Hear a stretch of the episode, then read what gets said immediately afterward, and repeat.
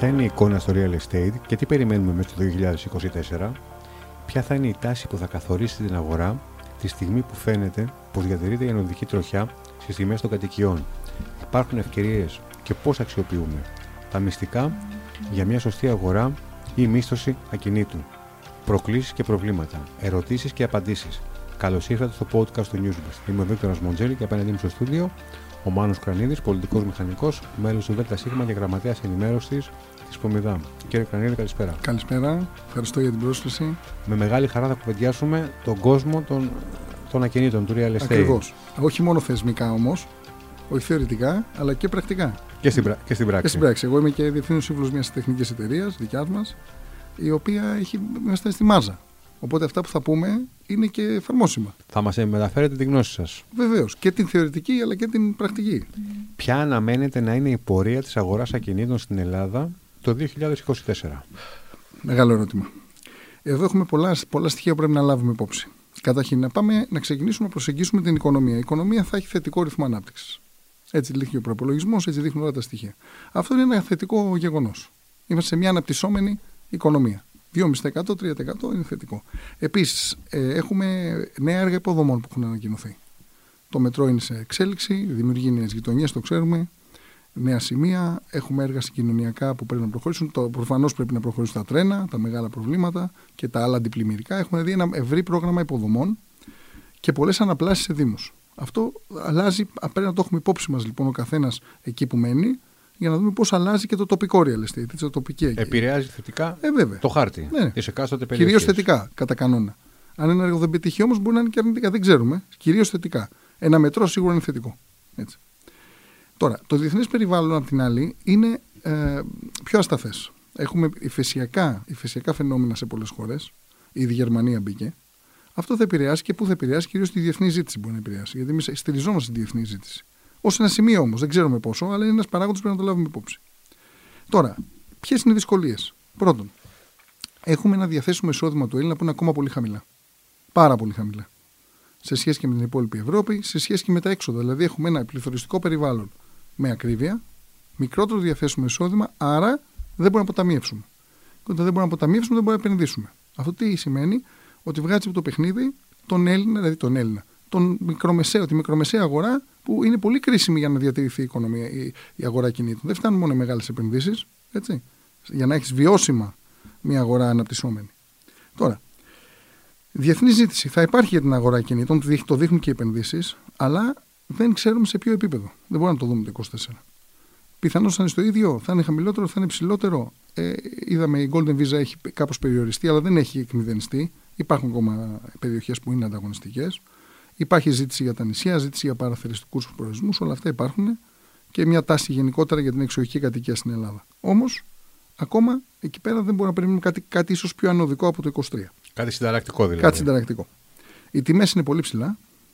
Τα τελευταία χρόνια είχαμε μεγάλη άνοδο και στις τιμές κατοικίας κυρίως και αγοράς κατοικίας και μίσθωσης κατοικίας. Τα επαγγελματικά είναι μια άλλη υπόθεση. Έχουν πολλαπλές ταχύτητες, δηλαδή δεν είναι μαζική αγορά τα επαγγελματικά, οπότε αυτό δεν συνεχίζει το είκοσι τέσσερα. Είναι μια αγορά που αφορά λιγότερους παίχτες.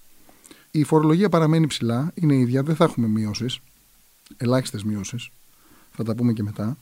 Άρα το περιβάλλον το φορολογικό είναι παρόμοιο, μπορεί και λίγο επιβαρημένο, ανάλογα πώς θα πάνε οι δικημενικές. Εκεί που έχουμε μεγάλες αλλαγές είναι στις βραχυχρόνιες μισθώσεις, αυτό το περιβάλλον θα αλλάξει. Η τάση παγκόσμια είναι να περιοριστούν.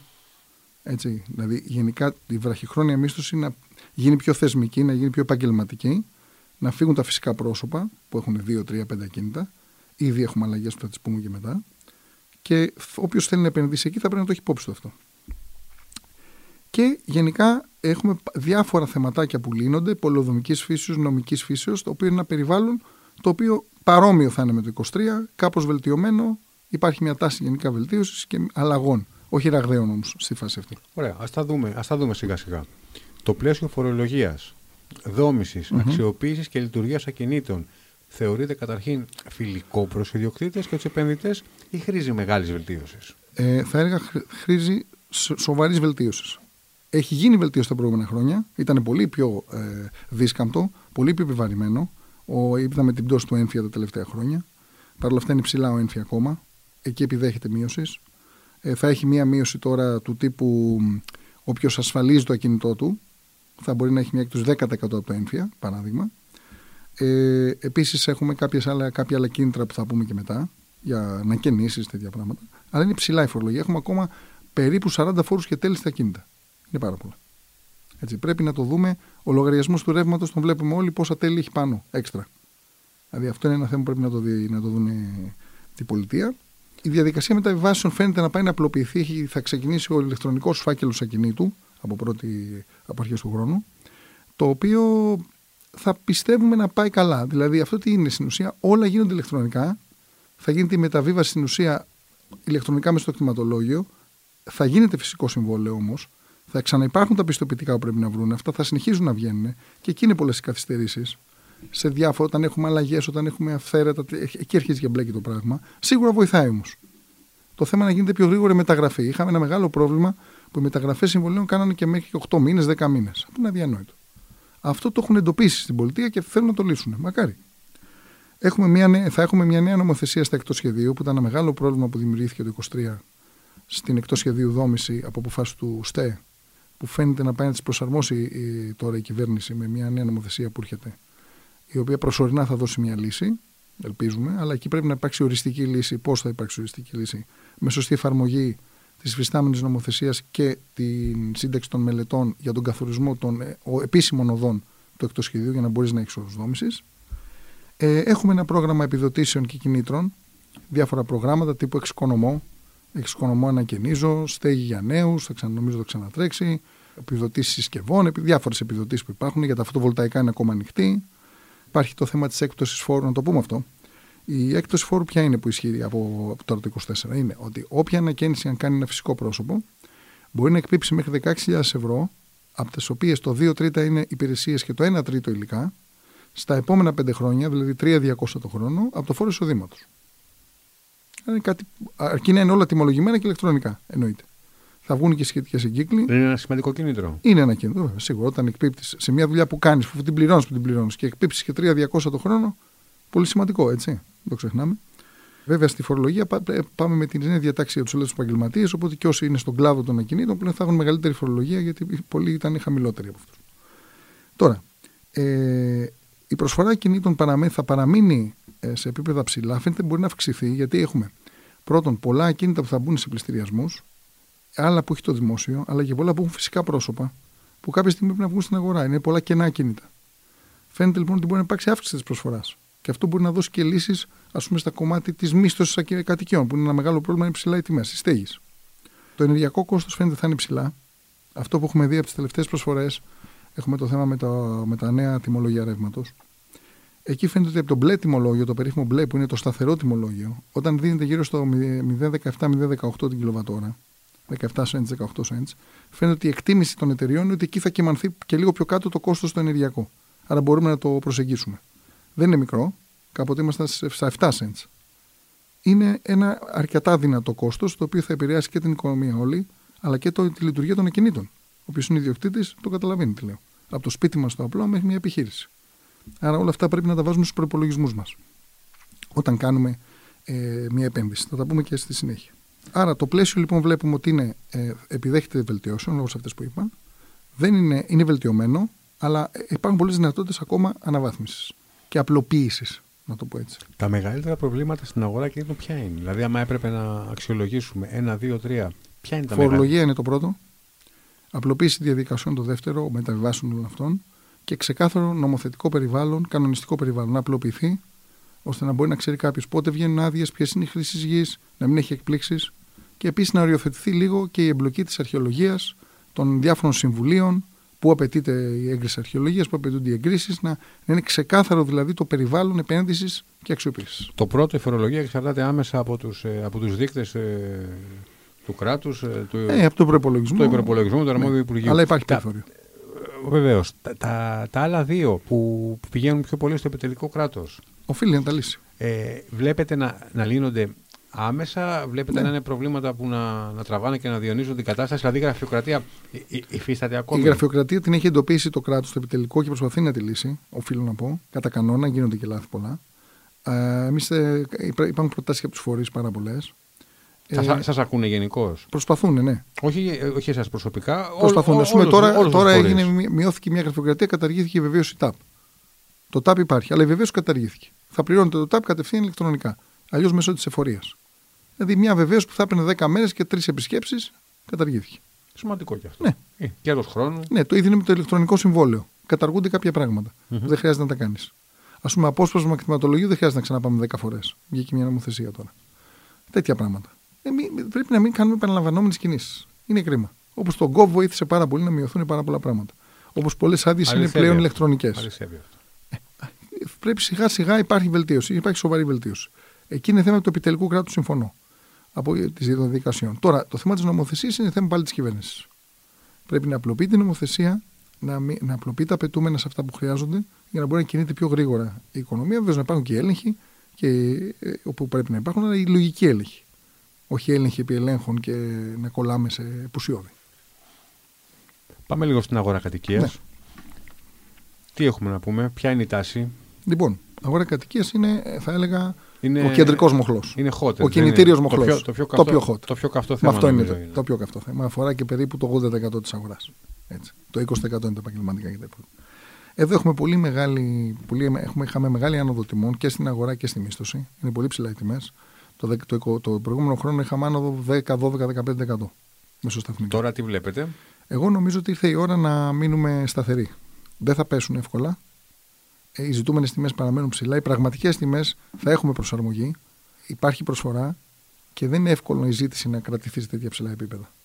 Δηλαδή είμαστε ήδη πάρα πολύ ψηλά και στα νεόδμητα και τα κίνητα παλαιότητας, όλα. Οι μισθώσεις δεν το συζητάω. Οι μισθώσεις πρέπει να πέσουν για να είναι και βιώσιμες, να μπορούν να, να ικανοποιούνται, έτσι. Ε, αυτό θα το κάνει και η αγορά από μόνη της. Ήδη φαίνεται ότι υπάρχει μια μείωση τιμών σε κάποια προϊόντα. Εξαρτάται και το προϊόν. Ε, θα έχουμε πολλαπλές ταχύτητες. Δηλαδή, τα κίνητα που είναι προνομιακά θα κρατήσουν υψηλά τις τιμές. Παραδείγματος χάρη, όταν έχεις ένα κίνητο στο κέντρο της Αθήνας, στο Κολονάκι, σε καλό σημείο ή στο Ψυχικό ή κάποιες περιοχές που έχουν κοντά μετρό. Τα κίνητα όμως που δεν έχουν προνομιακά στοιχεία, είναι πιο περιφερειακά, είναι παλαιότερες κατασκευές, δεν είναι σε καλή κατάσταση και τέτοια πράγματα, ή χαμηλών ορόφων, θα έχουν μεγαλύτερη προσαρμογή. Κύριε Κρανίδη, ε, το ίδιο ισχύει και βεβαίως και για την περιφέρεια. Mm-hmm. Έτσι. Επίσης, ε, να, δούμε, ε, να τονίσω και την βραχυχρόνια μίσθωση, γιατί αφορά και τις κατοικίες. Εκεί έχουμε κάποιες αλλαγές του περιβάλλοντος. Ας πούμε, όποιος πλέον έχει πάνω από δύο ακίνητα και τα κάνει βραχυχρόνια μίσθωση, θα πρέπει με στο τρίτο ακίνητο να γίνει η εταιρεία. Άρα να αποκτήσει εταιρική, εταιρικό αφημί κλπ. Και, και ό,τι προβλέπεται. Και ΦΠΑ και όλα αυτά. Και τέλη, ειδικά τέλη. Άρα φαίνεται ότι υπάρχει ένας περιορισμός εκεί που ίσως περιορίσει λίγο και τη ζήτηση για τέτοιες αγορές. Βεβαίως, ένας που έχει ένα δικό του ακίνητο μπορεί να παίρνει εισόδημα, δεν το συζητάμε, θα το έχει κανονικά σαν ένα μισθωμένο ακίνητο. Τι μπορεί να γίνει όμως εκεί? Να έχουμε κάποια προσφορά σε μικρά ακίνητα να βγουν στην κλασική μίσθωση. Καλά ακίνητα όμως. Δεν σημαίνει ότι θα βγουν φτηνότερα, χαμηλότερες τιμές, αλλά σημαίνει ότι θα βγουν καλύτερα ακίνητα. Τώρα, πώς θα πέσουν τιμές είναι πολύ δύσκολο. Διότι η αγορά θα οδηγήσει στην πτώση των τιμών. Όσο υπάρχει ζήτηση για μίσθωση και η προσφορά δεν την καλύπτει, οι τιμές θα είναι ψηλά. Ξέρετε, πια δεν είναι τόσο εύκολο, ειδικά για τους μικρομεσαίους, να αγοράσουν ακίνητα. Αυτή ήθελα να, ήθελα έτσι να κάνουμε ένα, ναι. ένα σενάριο. Είναι μια οικογένεια με ένα παιδί και θέλει να αγοράσει ένα, ένα σπίτι εκατόν είκοσι τετραγωνικών. Ναι, νεόδμητο. Ναι, δεν είναι και κανένα. εκατόν είκοσι, μπορεί να δώσει και μισό εκατομμύριο. Μπορεί να δώσει και μισό εκατομμύριο. Να δώσει και μισό εκατομμύριο. Για ποιες περιοχές τώρα λέμε? Ε, βόρεια προάστια, νότια και πιο, πιο ψηλά. Οι χαμηλότερες τιμές θα βρεις στα δυτικά και ανατολικά. Κέντρο Αθήνας, ψηλά. τέσσερις χιλιάδες το μέτρο είναι περίπου ο πρώτος όροφος. τρεις χιλιάδες πεντακόσια με τέσσερις χιλιάδες ευρώ το μέτρο. Όταν το κόστος κατασκευής έχει φτάσει δύο χιλιάδες το μέτρο, είναι προφανές. Ναι. Αλλά πώς θα τα δώσει αυτά, πάμε να το δούμε. Όταν το τριάντα τοις εκατό πρέπει τουλάχιστον να είναι ίδια κεφάλαια, δεν μπορεί να πάρεις δάνειο πια εκατό τοις εκατό. Πώς θα έχεις τριάντα τοις εκατό, εκατόν πενήντα χιλιάδες, πες ότι τα έχεις λοιπόν. Άρα έχεις και τα οικονομικά να καλύψεις ένα τέτοιο μεγάλο δάνειο που έχει ένα πολύ μεγάλο το κορελίσιο. Άρα εκεί το βλέπουμε και από τα στεγαστική πίστη. Η στεγαστική πίστη είναι χαμηλά, έχει μια έτσι άνοδο, αλλά είναι πολύ χαμηλά σε σχέση με τα πολύ μεγάλα υψηλά που είχαμε πριν το μνημόνιο, στο ένα δέκατο περίπου είναι. Και δεν, δεν φαίνεται η τάση γιατί είναι και πολύ πιο αυστηρή όρη. Λογικό. Λογικό. Αλλά δεν γίνεται να αναπτυχθεί περισσότερο η αγορά. Εκεί θα υπάρχει ένα θέμα συζήτηση. Και ούτε φτάνουν οι ξένοι συνέχεια με την Golden Visa. Γιατί αυτή τη στιγμή βλέπουμε ότι από τα συμβόλαια που έχουν γίνει τα προηγούμενο χρόνο, επόμενο διάστημα, μόνο το δεκαπέντε τοις εκατό είναι με στεγαστική πίστη. Όλα τα είναι με ίδια κεφάλαια. Που σημαίνει ότι είναι είτε ξένοι, είτε κάποιοι που είχαν αποθεματικά. Πόσοι είναι όμως να έχουν αποθεματικά? Δηλαδή εδώ αυτή η τάση κάπως θα εκφραστεί και πιστεύω ότι θα εκφραστεί με προσαρμογή των τιμών. Ήδη, ήδη στα νέα business plans πρέπει να υπάρχει μεγαλύτερη προσοχή. Ποιες περιοχές θεωρείτε ότι, είναι, ότι έχουν διαθέτουν ευκαιρίες για, τον, σε για, το μέσο, για, το, για κατοικία, για το μέσο επενδυτή? Ο μέσος επενδυτής θα πάει εκεί που δεν πάνε οι άλλοι. Καταρχήν τι εννοούμε μέσος επενδυτή? Ο μικρομεσαίος. Ναι, εμείς οι κανονικοί. Ε, εννοώ να το, να, εμείς. Να το βάλουμε, εμείς, να το εμείς. βάλουμε σε, εμείς εδώ που μιλάμε. Με αριθμούς. Εμείς που μιλάμε. Ο μεσαίος άνθρωπος ο οποίος μπορεί να αγοράσει ένα κίνητο και διακόσιες χιλιάδες, διακόσιες πενήντα. Και πολλά μπορεί να λέω. Ε, νομίζω ότι λέτε πολλά. Ναι, λέω διακόσιες χιλιάδες, δεν θέλω να το πάω πολύ χαμηλά. εκατόν πενήντα. Μέχρι, μέχρι διακόσιες χιλιάδες. Ναι. Αυτοί λοιπόν οι περιπτώσεις πρέπει να δούμε λίγο να προσαρμόσουμε τα κριτήρια. Εκεί λοιπόν. Δεν, συγγνώμη που διακόπτω. Δεν, ναι, νομίζω, δεν νομίζω ότι είναι, έχουν πολλοί, πολλοί Έλληνες στην πολυτέλεια να αγοράσουν ένα σπίτι. Συμφωνώ. διακόσιες χιλιάδες. Η μέση αγορά είναι εκατόν είκοσι χιλιάδες. εκατό. Αλήθεια. Ναι. Θέλω όμως να κάνω. Εγώ θέλω να είμαι πιο αισιόδοξος. Να είμαστε. Οπότε, ναι. αφού είμαστε αισιόδοξοι, ποιες περιοχές λοιπόν, ε, ε, έτσι έχουν ευκαιρίες που μπορεί κάποιος που να θέλει καταρχήν, να, να, να, να την ψάξει. Πριν πάμε στις περιοχές, πρέ, πρέπει να αρχίσουμε να κοιτάμε και τα κίνητα παλαιότητας εδώ. Δηλαδή, ένα κίνητο εικοσαετίας, ένα πάρα πολύ καλό κίνητο. Πάρα πολύ καλό κίνητο. εικοσιπενταετίες επίσης, τριανταετίες επίσης, το ενενήντα. Μην τα υποτιμάμε, είναι πολύ ωραία κίνητα, έχουν γίνει με αντισεισμικούς κανονισμούς και αν έχουν συντηρηθεί σωστά, μπορούν με μια ανακαίνιση να είναι πάρα πολύ καλές επιλογές, με πάρκινγκ κλπ. Σε περι... Αν το πάμε σαν περιοχές, η Αττική, προφανώς δεν θα μπορείς να πας νότια εύκολα. Ούτε κέντρο, ούτε, ούτε βόρεια. Θα μπορείς να πας όμως δυτικά, ανατολικά. Θα κάνεις δηλαδή μια υποχώρηση, να έχεις ένα... μια πιο μακριά να είσαι από το κέντρο, θα είσαι όμως σε ένα πιο ωραίο περιβάλλον, το οποίο μπορεί να έχει κάποιες ευκαιρίες καλύτερες. Ή στα βόρεια σε κάποιους δήμους που δεν είναι, ας πούμε, οι hot δήμοι. Όπως? Ε, δηλαδή, δεν θα μπορείς να πας εύκολα Χαλάνδρη, Μαρούσι, Κηφισιά. Θα μπορείς να πας Νέα Ιωνία, Μεταμόρφωση, Γαλάτσι. Ας πούμε. Υπάρχουν ακόμα ευκαιρίες σε, σε, σε καλή τιμή. Καλή, το καλή, μην, το, μην το πάει κάποιος ότι πάω να κλέψω μια εκκλησία. Καλή τιμή σημαίνει ότι είμαι στο budget μου, παίρνω ένα κίνητο που έχει καλό, καλή αξία για το προϊόν του. Θα έχω μια αξία μεταπώλησης, θα έχω κάτι που ικανοποιεί τις ανάγκες μου. Η καλή αγορά είναι σχετική. Πρέπει να φύγουμε από το απόλυτο. Θα πάμε στο σχετικό. Ποια είναι η καλή αγορά για μας? Για εσάς, για μένα. Δεν είναι η ίδια αγορά για εσάς, για μένα. Φυσικά. Άλλη ανάγκη έχω εγώ που να έχω δύο παιδιά, ένας να έχει ένα παιδί, άλλος να είναι μόνος του. Έτσι δεν είναι? Σωστό, σωστό. Όσο πιο μεγάλη είναι, να ξέρετε, όσο πιο μεγάλο είναι και το εμβαδό του ακινήτου, ίσως αναμέτρο είναι και καλύτερη ευκαιρία. Όσο πιο μικρό είναι το ακίνητο, τόσο πιο μεγάλο πάει ένα μέτρο το ποσό. Mm. Γιατί έχει μεγαλύτερη ζήτηση. Mm-hmm. Δηλαδή τα πολύ μεγάλα κίνητα αυτή τη στιγμή δεν έχουν πολύ μεγάλη ζήτηση γιατί έχουν και μεγάλα κόστη λειτουργίας. Ένφια, ενεργειακά. Ίσως είναι μια ευκαιρία για κάποιους που έχουν μια μεγάλη οικογένεια ή να δώσω μια ιδέα. Μπορούν να κάνουν και το γραφείο τους. Εγώ, ας πούμε, είμαι μηχανικός. Έχω δύο σπίτια. Και στα δύο έχω το γραφείο μου. Δηλαδή έχω κάνει και στα δύο δύο γραφεία. Μια, μια λύση η οποία. Μια ευελιξία. Μια ευελιξία. Mm-hmm. Γιατί να το κάνω αλλού και να πληρώνω ένα άλλο ενίκιο? Ας πούμε, τέτοιες λύσεις μπορούμε. Ε, και εκεί επηρεάζει, βέβαια, τι επηρεάζει. Την αγορά γραφείων, δηλαδή πόσο είναι αλληλένδετα. Για να δούμε λίγο. Ναι. Τι ισχύει στην, ε, για την αγορά των ε, επαγγελματικών και τουριστικών ακινήτων. Εκεί... Α, αλλά, και, αλλά να μιλήσουμε και για τη γη. Ένα-ένα. Ναι. Ένα-ένα. Λοιπόν, η αγορά επαγγελματικών είναι πολύ διαφορετική. Εκεί δεν είχαμε ούτε την. Έχουμε μια άνοδο μικρή, αλλά είχαμε πολύ μεγάλη πτώση μες στο μνημόνιο. Η ζήτηση είναι πολύ συγκεκριμένη. Δηλαδή στα γραφεία μιλάμε για μεγάλες εταιρείες που θέλουν σύγχρονα γραφεία τύπου LEED, που είναι πράσινα γραφεία που λέμε, που γίνονται πολλά, αλλά αυτά είναι κατά παραγγελία σε ειδικά, με ειδικές εταιρείες, αφορά μεγάλους παίκτες. Η ευρεία, η ευρεία ζήτηση γραφείων είναι πολύ μικρή.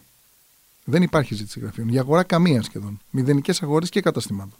Ελάχιστες αγορές. Μισθώσεις υπάρχουν κάποιες, αλλά και αυτές χαμηλότερες τιμές. Για τον λόγο που προανέφερα. Πρώτον, τα καταστήματα με το ηλεκτρονικό εμπόριο.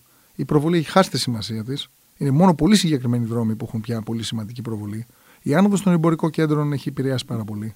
Οτιδήποτε δεν έχει μεγάλη προβολή σε κατάστημα, μπορώ να πω ότι δεν έχει πια και τη χρήση στην εμπορική. Πάει για γραφείο ή για, ακόμα και για κατοικία κάποιοι το αλλάζουν. Δηλαδή, εδώ είναι μια πολύ μεγάλη ταχύτητα που έχει δημιουργηθεί. Αλλά εδώ δεν μιλάμε για μια νεοδική αγορά. Εδώ έχουν πέσει τιμές και εδώ δεν υπάρχουν τιμές. Δηλαδή, γιατί δεν υπάρχει αγορά, δεν υπάρχει ζήτηση. Στις μισθώσεις υπάρχει, αλλά και αυτή είναι λιγότερη. Άρα, έχουμε πολύ περιορισμένα κίνητα σε περιορισμένους δρόμους. Με συγκεκριμένα προδιαγραφές, τα γραφεία, ας πούμε, πλέον όταν δεν έχουν κάποιες κτηριακές προδιαγραφές, πώς θα νοικιαστούν? Το παλιό γραφείο που ξέραμε. Έτσι. Πολλά έχουν γίνει και αλλαγή χρήση σε κατοικίες. Γιατί, Γιατί είπαμε, έχουμε έλλειμμα προσφορά στην κατοικία. Να λοιπόν μια ευκαιρία, σας είπα τώρα, για αυτούς που μας ακούνε, είναι ότι μπορεί να έχουν να πάρουμε ένα γραφείο το οποίο δεν έχει πια τις προδιαγραφές για γραφείο, όμως μπορεί να, να, και να το μετατρέψουμε σε κατοικία. Σε κατοικία. Ε, να σας πω, είπα, είπατε εσύ έπιασα... Ε, δεν τελείωσα τα τουριστικά. Το ξέρω, θα ναι. το συνεχίσετε γιατί θέλω... Ε, μου γίνει το ενδιαφέρον μια, φράση, μια, φράση, μια φράση που είπατε, ότι καταρχήν συμφωνούμε ότι τα εμπορικά κέντρα έχουν μειώσει τη δύναμη ναι. των καταστημάτων. Καλά, και εγώ σκέψεις κάνω, δεν είναι σημαντικό. Σωστό είναι, σωστό είναι αυτό. Ε, θα μπορούσαμε ποτέ να πούμε ότι μπορεί να είναι μια τάση του μέλλοντος, κοντινό, κοντινού mm-hmm. μέλλοντος, τα ισόγεια, τα καταστήματα να γίνουν κατά κάποιο τρόπο ε, ναι. κατοικίες. Είναι το σημερινό μέλλοντος. Ναι. Νομίζω είναι του μέλλοντος τώρα. Δηλαδή, είναι του παρόντος. Δηλαδή, άμα, άμα αφήσουμε τους τέσσερις πέντε μεγάλους δρόμους ε, ναι. και πολυσύχνες. Εγώ θα το είχα κάνει ήδη. Από τους υπόλοιπους δρόμους θα δεν μπορούσαν τα, τα καταστήματα, μαγαζί γωνία που λέγαμε παλιά, πλέον να γίνει ένα, ναι, σπίτι, ένα, συνοικιακό, ένα σπίτι. Ένα συνοικιακό κατάστημα μπορεί να γίνει ένα σπίτι. Ειδικά άμα είσαι σε μια περιοχή που μπορεί να έχεις φοιτητές, μπορεί να έχεις νέους εργαζόμενους και τέτοια. Κέντρο Αθήνας. Στα προάστια είναι πιο δύσκολο. Όταν είσαι μια μεγάλη αγορά, ας πούμε. Όταν, όταν λέτε ότι είναι, το βλέπετε να γίνεται, εννοείται σε θεωρητικό επίπεδο ή στην πράξη. Στην αρχίζει, πράξη. Αρχίζει και γίνεται. Βεβαίως, το σκέφτονται πολύ. Γιατί έχουν πολλά επίπεδα και κοιτάνε. Έχουν πολύ μικρά ενίκεια. Όταν είσαι ένα κενό μαγαζί, ένα κενό ακίνητα, το κάνεις. Μόνο κατοικία μπορεί να το κάνεις σε φάση αυτή. Εκτός αν είσαι μια πολύ ειδική περιοχή. Έτσι. Πολύ ειδική περιοχή. Σωστό. Πάμε στα τουριστικά. Ε, ναι, πάμε στα τουριστικά. Τα τουριστικά λοιπόν είναι ξεχωριστό. Έχει μια πολύ μεγάλη αναδό, ειδικά μετά τον κορονοϊό. Βραχυχρόνια το ξέρουμε όλοι. Έχουμε πολύ μεγάλη προσφορά στην βραχυχρόνια. Άρα φαίνεται ότι υπάρχει ζήτηση. Βέβαια και εκεί, να πω την αλήθεια, καμιά φορά και ο θησαυρός είναι άνθρακας. Δεν σημαίνει ότι έχουμε τις αποδόσεις που ακούμε. Διότι στη βραχυχρόνια θέλω να προσέξουμε όλοι ότι δεν είναι μια μίσθωση σίγουρη. Μπορεί να έχεις μέσα σε ένα μήνα δέκα μέρες, δεκαπέντε μέρες, είκοσι πέντε μέρες. Θα έχεις και απώλειες και έχεις και έξοδα. Άρα η τάση εκεί είναι να γίνει πιο επαγγελματική και η βραχυχρόνια μίσθωση. Δηλαδή θα είναι πλέον εταιρείες που κάνουν αυτή τη δουλειά, γιατί πρέπει να έχεις και ένα hospitality, μια, μια, ένα service. Το οποίο θα πιθανώς έχει κάποιες αδειοδοτήσεις αναγκαστικά, αλλά είναι, πάντα είναι μια ζήτηση. Γιατί μπορεί πλέον ένας ιδιοκτήτης για να φύγει από τον κόπο, μπορεί να το μισθώσει σε μια εταιρεία που θα το απομισθώνει. Υπάρχουν τέτοιες εταιρείες ήδη. Αυτή είναι η τάση εκεί. Υπάρχει όμως ζήτηση και θα υπάρχει. Και εγώ πάντα, πάντα, πάντα πάω με το μαθηματικό.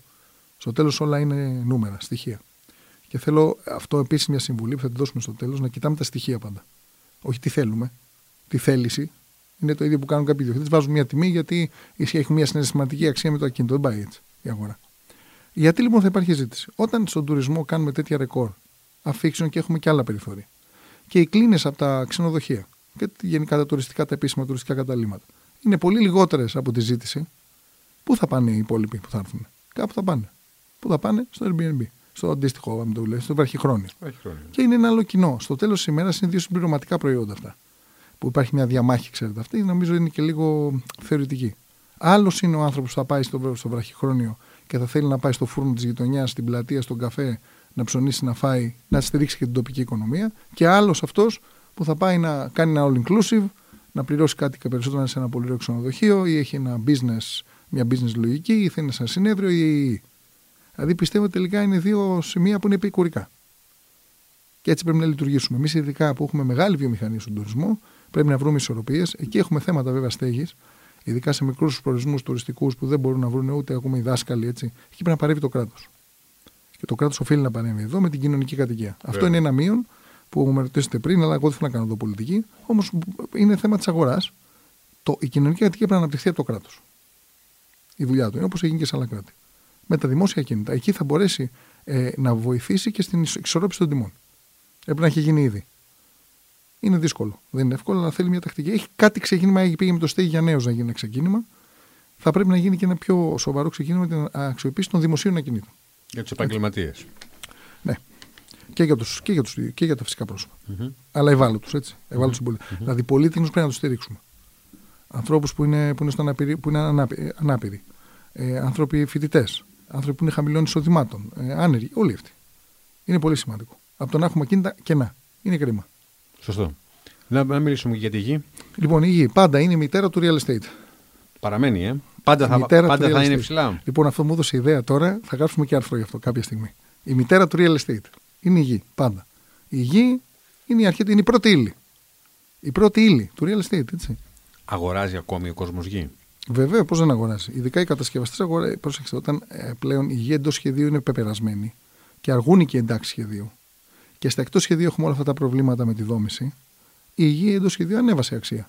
Παλιά χρόνια. Σωστό, αλλά παλιά λέγαμε, ας πούμε, έχω ένα οικόπεδο, δεν μου ζητάει και ψωμί. Τώρα βέβαια δεν είναι ακριβώς το παραμένει ίδιο. Αυτή η λογική. Ναι, και, οπότε ας το έχω. Τώρα όμως ο κόσμος που έχει ένα οικόπεδο, μήπως θέλει να το ξεφορτωθεί, γιατί δύσκολα θα χτίσει. Άμα είναι πιο μεγάλος, ναι. Άμα είναι πιο νέος. Δηλαδή, αν θέλει κάποιος. Πάμε τώρα στους, όπως τους είπαμε πριν, τους μικρομεσαίους, τους είπα ακόμα πριν, τους καλολικούς, τους μεσαίους. Είναι μια ε, ιδανική μια επένδυση αυτή. Πολύ χαμηλών βαλαντίων. Να πάρεις εκτός σχεδίου γη, με προοπτική να μπει ή να την έχεις για μια άλλη εκμετάλλευση. Πολύ οικονομική που δεν μπορείς, όχι να πάρεις στο σπίτι δεν παίρνεις. Είναι μια επένδυση. Όπως ήταν παλιά, ξαναγυρνάμε πίσω. Εντός σχεδίου δεν μπορείς να πλησιάσεις τη γη όταν έχει φτάσει χίλια πεντακόσια το δομήσιμο. Δεν είναι απλησίαστη. Υποένταξης, υποένταξη γη επίσης μπορεί να είναι μια ευκαιρία, γιατί η τάση είναι να μπουν στο σχέδιο πλέον οι περιοχές, ειδικά στα αστικά κέντρα.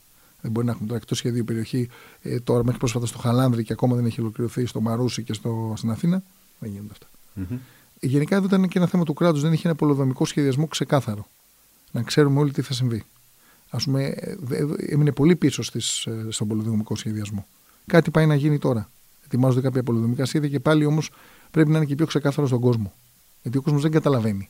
Θα του πει τι είναι το πολεοδομικό σχέδιο. Πρέπει να δει, να υπάρχει, υπάρχουν πλέον τα τζι άι ες. Μπορεί να ξέρει ο καθένας που είναι υποένταξη, τι είναι από εδώ, τι είναι από εκεί. Όμως ξέρετε, όταν έχεις η ίδια πληροφορία, αλλάζει και η επενδυτική δυνατότητα. Όποιος έχει την πληροφορία τώρα αυτή, ίσως έχει μια ευκαιρία εκεί να κάνει μια επένδυση που ξέρει τι μπορεί να συμβεί. Έτσι. Ε, αλλά η γη παραμένει μια σοβαρή επένδυση.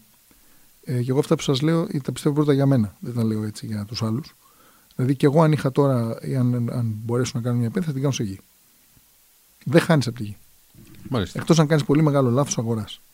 Γενικά από τη γη δεν χάνεις.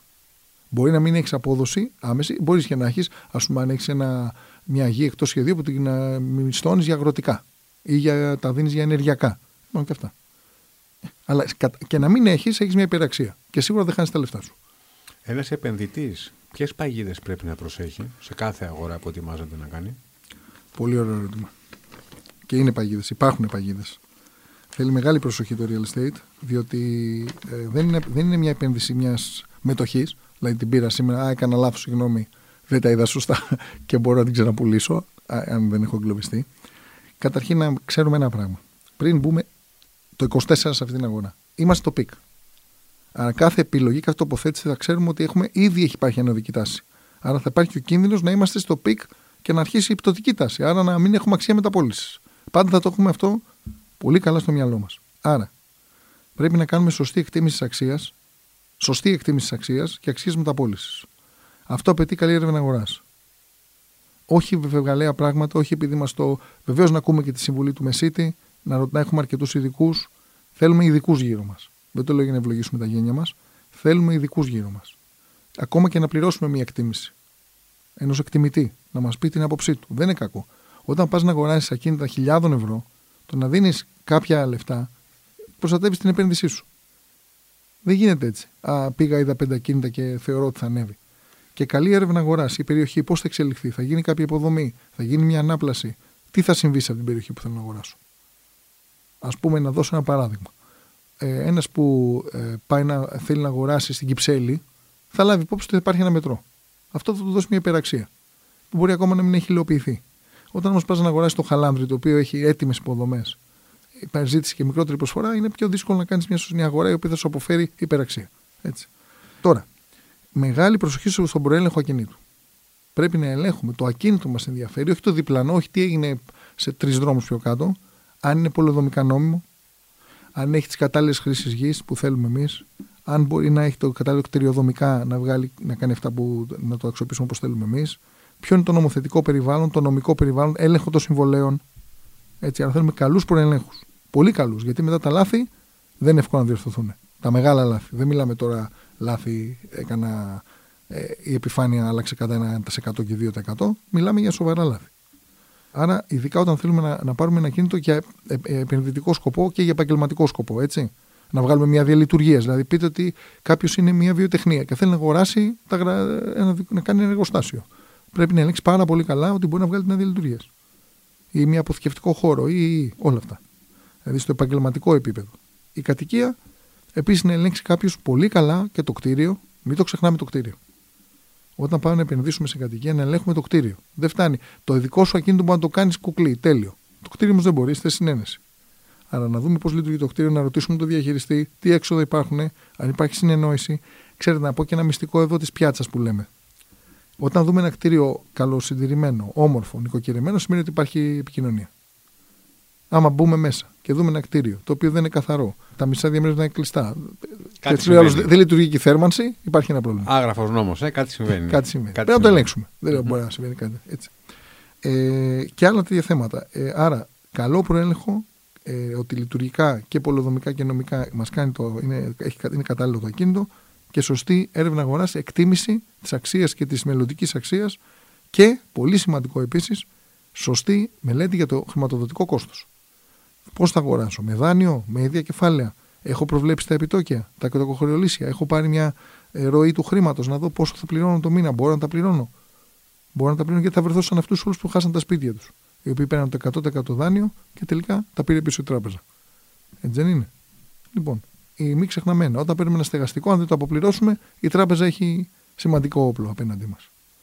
Θα μου πεις, ναι, είναι μια τάση επίσης που πρέπει να πούμε, είναι ότι το τοκοχρελίζο μπορεί να είναι φτηνότερο από το ενίκιο. Ναι, και αυτό αξίζει να αγοράσουμε. Αλλά πρέπει να εξασφαλίσουμε ότι έχουμε τα εισοδήματα. Έτσι, δηλαδή ότι θα έχουμε τα εισοδήματα αυτά. Λοιπόν, γι' αυτό θέλει όλα αυτά και, και βέβαια πάντα μαζί με τους ειδικούς. Αφού μας εξηγήσατε τις, ε, τις παγίδες, θέλετε να μας πείτε και τα σημεία κλειδιά που καθορίζουν μια σωστή αγορά ή μίσθωση ακινήτου. Λοιπόν, πολύ σημαντικό. πολύ σημαντικό. Το πρώτο, να έχουμε ξεκάθαρο σκοπό επένδυσης αγοράς ή μίσθωση οτιδήποτε κάνουμε. Δεν πάμε στην τύχη. Έχουμε, όταν λέω σκοπό εννοώ ποια περιοχές μας ενδιαφέρουν βάσει των αναγκών μας, τι επιφάνεια θέλουμε να είναι το ακίνητο, τι budget έχουμε. Άλλα χαρακτηριστικά που θέλουμε, μπορεί να είμαστε υποχρεωμένοι να μην θέλουμε θέση στάθμευσης. Οπότε μπορούμε να βρούμε κάτι καλύτερο. Αν θέλουμε όμως υποχρεωτικά και μεγάλη αποθήκη, αλλάζει το πράγμα. Ή το ίδιο στο επαγγελματικό επίπεδο. Αν η επιχείρησή μας δουλεύει πολύ delivery, μπορεί να μην χρειάζεται προβολή σε ακίνητο. Έτσι, να έχουμε λοιπόν ένα ξεκάθαρο σκοπό, το οποίο να έχουμε δει ότι είναι ρεαλιστικός, για να μπορέσουμε να βρούμε κατάλληλα ακίνητα και να είμαστε επιτυχημένοι στο σκοπό το δικό μας. Όχι της αγοράς, το δικό μας. Η έρευνα αγοράς μας να γίνεται εις βάθος. Πολύ βασικό αυτό. Να μην βιαζόμαστε. Η βιασύνη είναι ο χειρότερος εχθρός. Όλα γίνονται, όλα υπάρχουν. Και μια προέγκριση να έχεις δανείου, υπάρχει ένας χρόνος. Καλή έρευνα αγοράς και της περιοχής και των ε, ακινήτων που υπάρχουν. Πάντα μαζί με τον κατάλληλο προέλεγχο που είπα πριν, έτσι. Δηλαδή να, έχουμε, να δημιουργήσουμε και μια ομάδα, εγώ πάντα το λέω. Ε, δεν χρειάζεται να είμαστε ο Bill Gates για να έχουμε ομάδα, και ο καθένας από εμάς έχει μια ομάδα. Ποια είναι η ομάδα αυτή? Έναν καλό δικηγόρο, οπωσδήποτε, που τον έχουμε όλοι. Έναν μηχανικό που ξέρει από ακίνητα και είναι και συνεννοήσιμος. Λογιστή, βεβαίως, έχουμε, ο οποίος μπορεί να μας κάνει τις κατάλληλες ενέργειες επικουρικά. Και βεβαίως, όταν αγοράζουμε, ένα συμβολογράφο εμπιστοσύνης. Και μεσίτες, βέβαια, συνεργάτες μεσίτες που ξέρουν καλά την αγορά και μπορούν να μας φέρνουν καλές ευκαιρίες. Δηλαδή, με την έννοια του σκοπού μας. Και διαπραγμάτευση. Προσοχή στη διαπραγμάτευση. Πρέπει όταν μπαίνουμε σε μια διαπραγμάτευση να αφήνουμε και περιθώρια να, να ελιχθούμε. Δηλαδή, δεν μπορεί να πάμε σε διαπραγματεύσεις και να λέμε αυτή είναι η προσφορά μου και δεν κουνιέμαι. Και ο άλλος θα διαπραγματευτεί. Να ξέρουμε ότι η αρχική τιμή που βλέπουμε σε μια αγγελία είναι πάντα διαπραγματεύσιμη. Πολύ δύσκολα δεν θα είναι. Αλλά πρέπει να είμαστε ρεαλιστές. Δεν μπορεί να πέσει και πενήντα τοις εκατό. Άρα γενικώς, αν όλα αυτά τα κάνουμε καλά, είναι τα κλειδιά που μπορούν να μας ξεκλειδώσουν την υπεραξία. Και βέβαια, όπως είπα πριν, εκτίμηση σωστά, εκτίμηση τιμής της αξίας του ακινήτου. Βεβαίως, για τον καθένα μας δεν αξίζει το ίδιο ένα ακίνητο. Ένας μπορεί να το θέλει περισσότερο για, για να έχει ένα ειδικό σκοπό και να του δώσει μια υπεραξία που δεν δίνει σε έναν άλλον. Mm. Ας πούμε, όταν είπα πριν, παίρνεις μια κατοικία μεγαλύτερου εμβαδού, που κάποιοι δεν τη θέλουν, αλλά κάνεις και το γραφείο σου. Αμέσως έχεις απόδοση το ενίκιο που θα πλύνεις στο γραφείο σου. Γιατί είσαι στο σπίτι σου. Και, και τι έχεις άλλο απόδοση? Την πιο ωραία ποιότητα ζωής, γιατί μπορεί να φύγεις από τη σοφίτα που είναι το γραφείο σου, ας πούμε, τον πρώτο όροφο, και, και να πας στο σπίτι και σου. Και σε μισό λεπτό να είσαι στο σπίτι σου. Να είσαι από κάτω. Πλέον με τα Wi-Fi, με την τεχνολογία του Wi-Fi, είδατε υποδομές. Ε, μπορείς να έχεις ένα γραφείο και να είσαι στην άλλη άκρη του κόσμου. Αυτά γίνονται. Και να δουλεύεις και σε όλο τον κόσμο, παγκόσμια. Μαζί με το online εμπόριο, την online επιχειρηματικότητα, που και πολλοί Έλληνες έχουν μπει, αυτό αλλάζει τα δεδομένα. Άρα βλέπετε ένα ειδικό, αυτό είναι ένα ειδικό επιχείρημα που κάποιος μπορεί να δώσει κάτι παραπάνω για ένα ακίνητο που δεν θα δίνει ένας άλλος. Αλλά θα, θα, θα έχει απόσβεση πολύ πιο σύντομα. Βέβαια. Τα ακίνητα μεγάλου εμβαδού, και θα σας τα πούμε μετά, να δώσουμε και μερικές ευκαιρίες, είναι ένα κλειδί για κάποιους που μπορεί να είναι μια πολύ μεγάλη αγορά. Γιατί Πάμε. δεν αγγίζονται από πολλούς. Ευκαιρίες και προκλήσεις. Λοιπόν, να πούμε ευκαιρίες και να μιλήσουμε ξεκάθαρα. Λοιπόν, πρώτον, κατοικίες. Οι κατοικίες ε, έχουμε διάφορων ειδών καλά προϊόντα. Ένα μπορεί να είναι το κλασικό, ποιο είναι. Παλαιότητας σε ακίνητο, μικρότερο εμβαδό, κέντρο Αθήνας. Σίγουρα θα το μισθώσεις. Εγώ πιστεύω παντού θα το μισθώσεις και, και εκτός κέντρου. Αν θα έχεις μια σίγουρη απόδοση, αλλά νομίζω ότι είναι ψηλά οι τιμές, δεν είναι εύκολο να βρεις. Εκτός αν βρεις κάποιο που είναι σε πολύ κακή κατάσταση, επιδέχεται ανακαίνησης, αναβάθμισης και αξίζει η επένδυση αυτή ώστε να έχεις μια απόδοση στο μέλλον. Ή θα το βρεις πιο φτηνά. Ε, τα περισσότερα από αυτά δεν έχουν και θέση στάθμευσης. Εκεί είναι ένα πρόβλημα. Τώρα, μεγαλύτερες κατοικίες, περιφέρεια Αττικής, ακόμα και πιο κοντά, αλλά περιφέρεια κυρίως Αττικής, αυτό όπως είπα και εγώ, δηλαδή έχεις, είσαι κοντά σε κάποιον οδικό άξονα ή σε ένα μετρό, σε ένα περιφερειακό, ή, πλέον οι προσβάσεις είναι αρκετά βελτιωμένες και μπορείς να, να έχεις πολλαπλές χρήσεις και την κατοικία και το γραφείο ή διάφορα τέτοια, ή γραφείο και παραγωγή κάποιοι άλλοι. Δηλαδή ε, ένα ακίνητο σου δίνει, τρι, σου δίνει λύση για τρία πράγματα, κυρίως το επαγγελματικό και το οικιστικό. Αυτό δίνει πολύ μεγάλη υπεραξία γιατί κερδίζεις από τα έξοδα που δεν θα έχεις και ανεβαίνει και η αξία του ακινήτου. Εκεί έχεις ένα πλεονέκτημα. Υπάρχει με αυτά, η τιμή ανά μέτρο είναι χαμηλή γιατί δεν υπάρχει ζήτηση.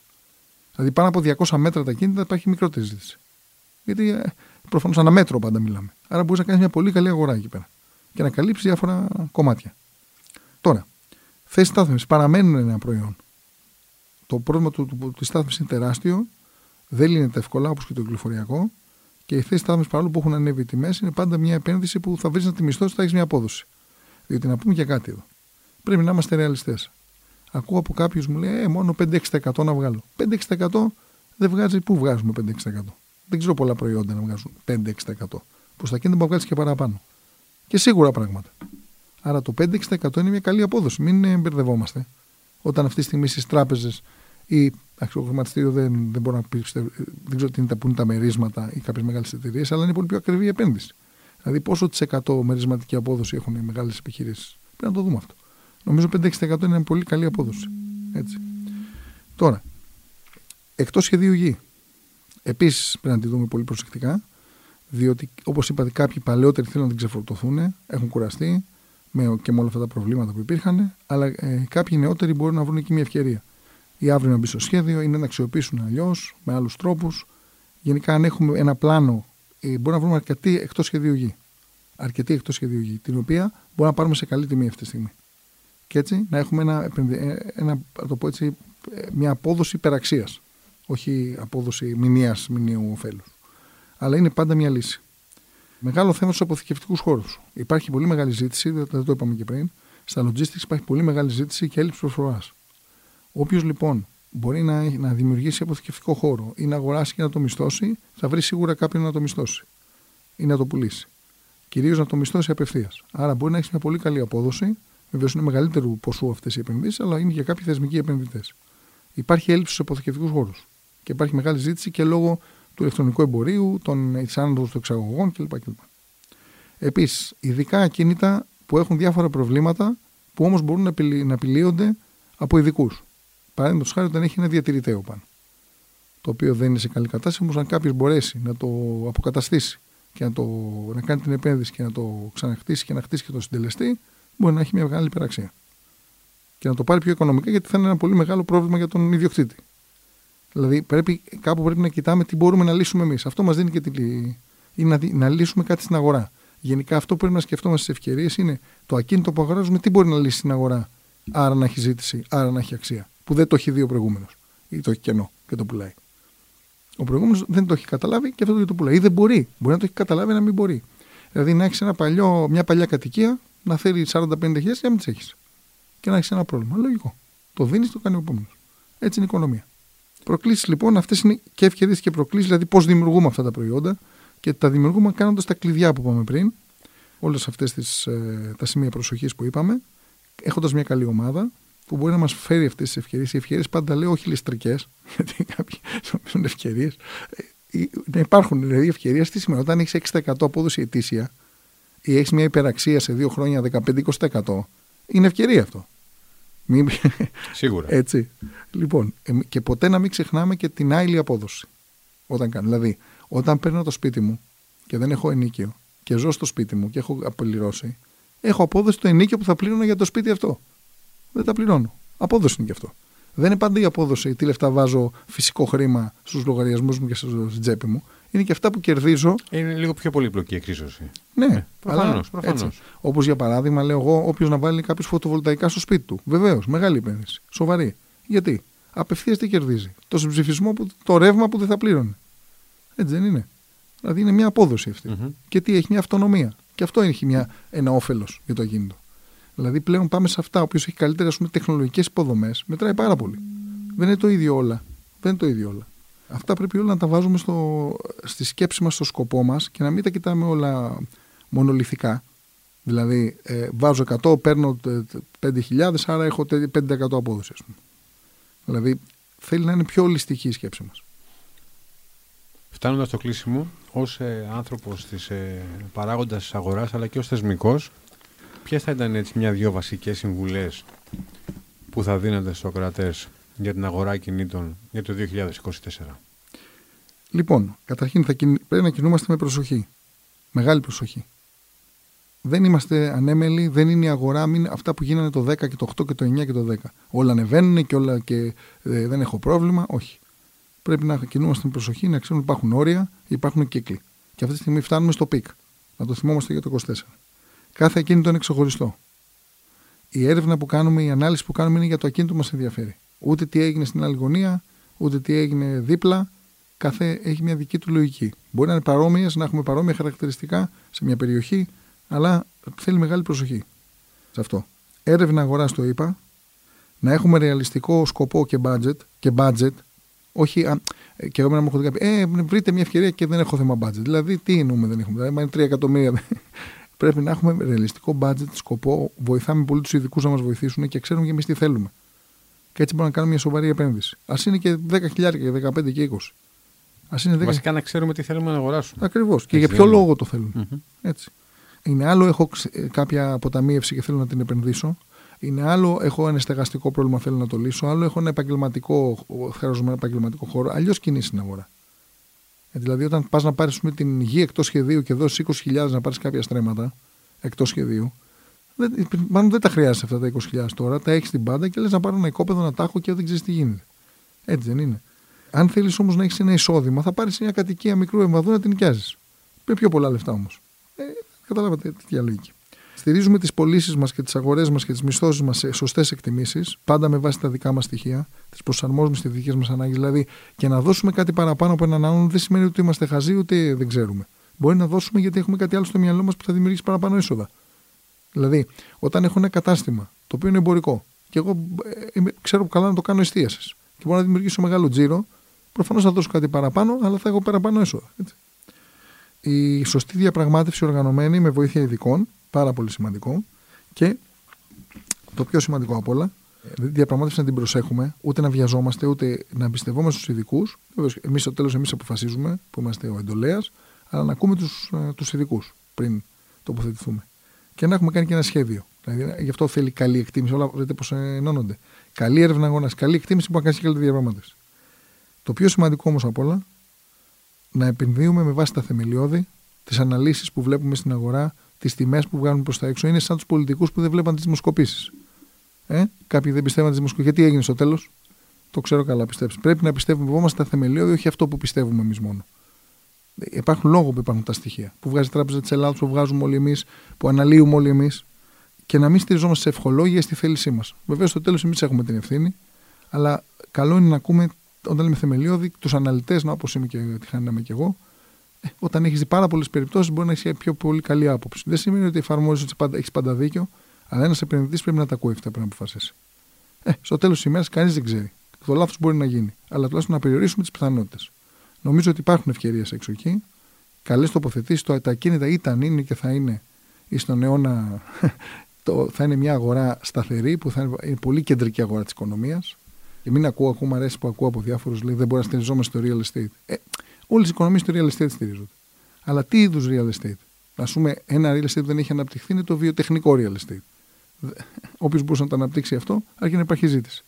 Όποιος ανέπτυξε τους αποθηκευτικούς χώρους, τώρα τα έχει μισθωμένα όλα και σε πολύ καλές τιμές.